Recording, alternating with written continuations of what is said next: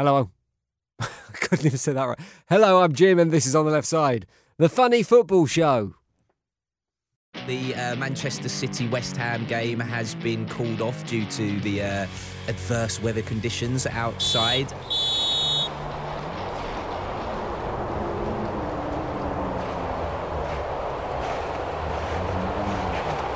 It's the Premier League's winter break, meaning that whilst we get to enjoy the joys of Storm Ciara and Storm Derek, 50% of our footballing icons are enjoying a week or two in Marbella with a few days of the sunbed and a few nights in a stolen taxi or two. But whilst the UK has been co- colder than Ed Woodward's heart and as windy as a morning after a curry night at Big Sam's place, at least some footballers have stayed at home to keep us entertained. That's better. Yeah, so whilst some of the top flight took their very well earned break that they desperately require in the middle of a 38 game domestic season, the Championship, in the middle of their 46 game domestic season, just decided to crack on with it. And that cracking on with it included West Bromwich Albion extending their lead at the top of the table with a 2 0 win over Millwall. Something that had clearly impressed manager Slaven Bilic. Everybody was talking about Millwall crowd and everything, and they were like, Shh. and we smelled that, you know. And the players, nobody can smell it better than the players when you're on a pitch. When you smell that, you are better than them. Now, I've heard of being able to smell fear.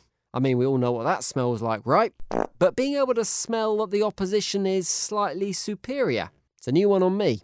Although, when he first joined up with West Brom, he did say this was one of the reasons he wanted to manage the club.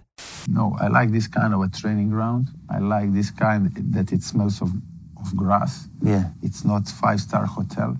So maybe this is just his thing. Brendan Rodgers has his character catchphrase. We show great character today. Claudio Ranieri has his dilly ding dilly dong thing. Dilly ding dilly dong, come on. So Slaven Bilic just goes around sniffing stuff.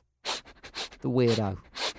There is a part of me, however, that thinks with modern football's attempt to turn every single thing into a commercial opportunity and rake in extra cash with various sponsorship deals here and there, this could just be Bilic sowing the seeds for a potential West Brom eau de toilette in the future.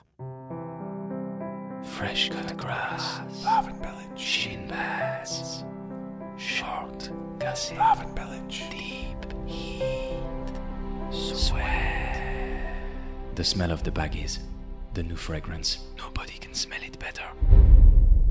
You may think that's a bit far fetched, but remember, West Brom have a giant boiler as a mascot as a result of their partnership with Ideal Boilers. So that shark has not only been jumped, but Son Heung-min has flung himself over it performing a triple axel on the way down, despite not actually getting a touch. Ah!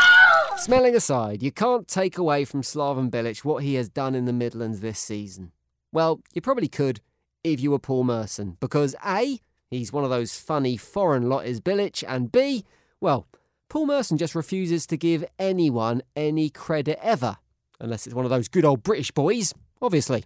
This week, Merce used his footballing know how and insight, I use those words sparingly, to give his well thought out appraisal on Pep Guardiola's work at Manchester City. Are you ready for this one? How's he the best manager in the world? They're 22 points behind. He's the only manager in the whole wide world who could get away with that. We all knew that they needed a centre half. Kompany went. Kompany went. You know, I, he doesn't know Laporte's getting injured. No one knows that. Of course they don't. But Kompany's gone. 22 points behind. Hang on. So, because his centre back got injured, that means he's no longer a good manager. I mean, Pep is going to be gutted when he realises that not replacing Vincent Kompany has completely negated those two back to back Premier League titles, isn't he? Not to mention the two League Cups, FA Cup, three Bundesliga titles, three La Ligas, two Copa del Reys, and whatever other shiny pots are currently cluttering up his box room back home. Maybe this is just a rare slip of judgment from Paul. I mean, he's usually spot on with this kind of thing, isn't he? Like when he used his years of experience as a top flight player to give the perfect appraisal of Kevin De Bruyne's return to City. 50 odd million pounds. I just don't see this. I don't see 50 odd million pound for this player. I really do not see it at all. I, I honestly, Jeff, I can't. I, I can't. I, I thought it was Lira. I... Lira, it's funny because it's foreign. Pep sadly didn't get the chance to prove his doubters wrong over the weekend because City's game against West Ham was called off amongst safety fears as Storm Ciara battered the UK. It was quite literally blown off.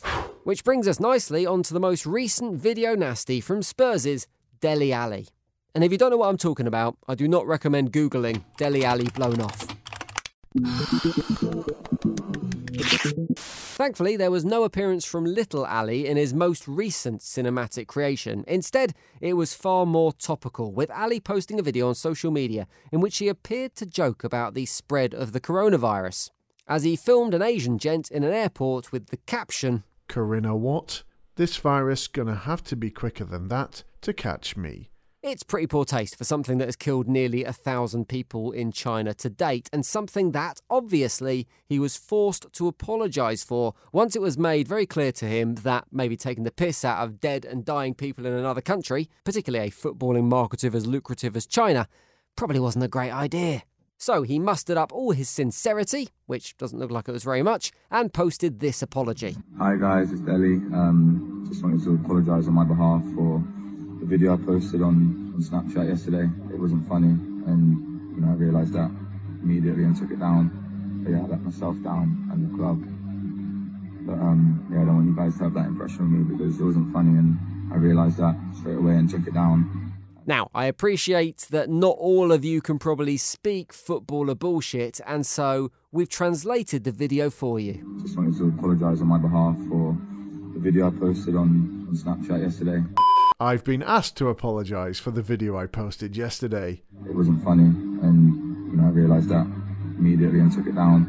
Me and my mates thought it was well funny, but I got a call from my PR company who shouted a lot, so I said I'd take it down. But um, yeah, I don't want you guys to have that impression of me. Even though in real life, I'm a bit of a bell end. Hope that helps. It seems that apologies are all the rage this week because it's not just Alli that's been chowing down on some humble pie. Sky Sports have been forced to consume some pastry based atonement too. Sky Sports pundit Jeff Shreeves was forced to make an on air apology to West Ham owners David Gold and Sullivan this week after heavy criticism on their show Sunday Supplements. On last week's show, there was a discussion about West Ham. Following conversations this week between the Sunday Supplement and the club, we apologise for any factual inaccuracies made on the programme. Recently published accounts show that West Ham have invested heavily in the squad since their move to the new stadium. They've spent over £1.5 million on scouts in the past year, and they've also invested £10 million in the redevelopment of the training grounds at Rush Green and Chadwell Heath. It also sounds like they're making a hefty investment in terms of really aggressive solicitors, too. It's fair to say that it isn't just the media that's giving the Davids a hard time of late, with some fairly large fan protests taking place around the London Stadium in recent weeks, and clearly the board are just on the PR offensive. And nothing wins you favour in terms of positive media coverage like forcing a grovelling, embarrassing apology from one of the major broadcasters now, does it? But this is merely a ripple in the ocean of West Ham's ability to shove a dirty, great Adidas predator into their own mouths when it comes to PR, as they wheeled out David Gold this week for his annual PR disaster as well.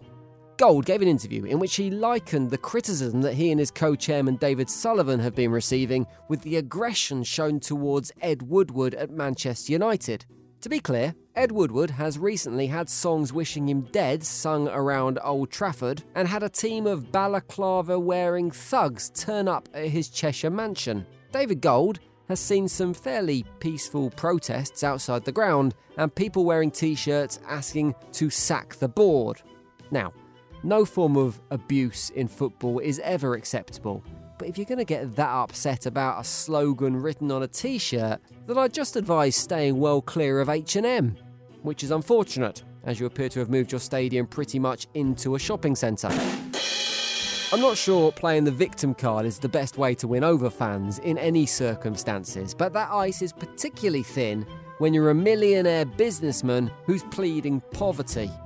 In this interview, Gold practically whipped out his own mini violin and played it whilst he was claiming that I've not received a penny in salary or expenses from West Ham in 10 years.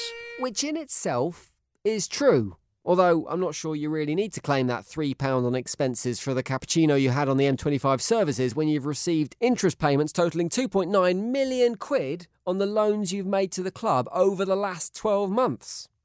Listen, the only similarities between Gold and Woodward would appear that they'd both be better off just shutting up rather than trying to dig their ways out of the holes that they have created. I appreciate that we are doing the same as Sky Sports, having a go at Gold and Sullivan, and probably will end up having to apologise for this. In fact, if that's the way football's going right now, everyone and everything we've ever slagged off on this podcast will need to have an official apology. So I thought we'd beat them to the punch and get ahead of the game.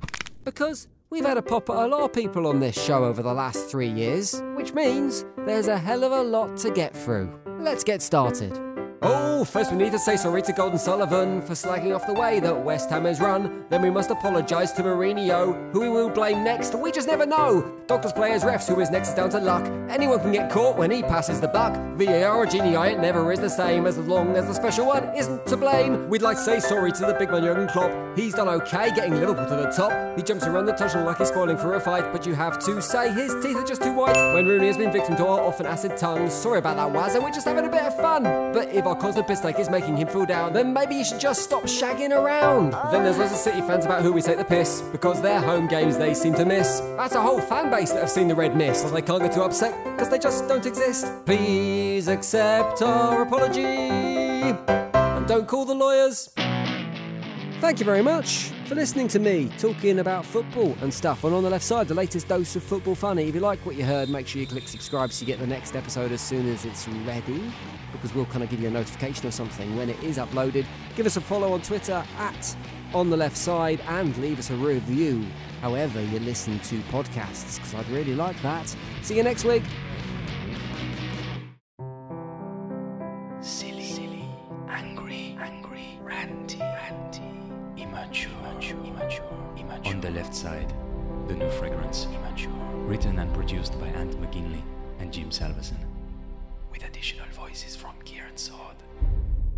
Nobody can smell it better. Immature.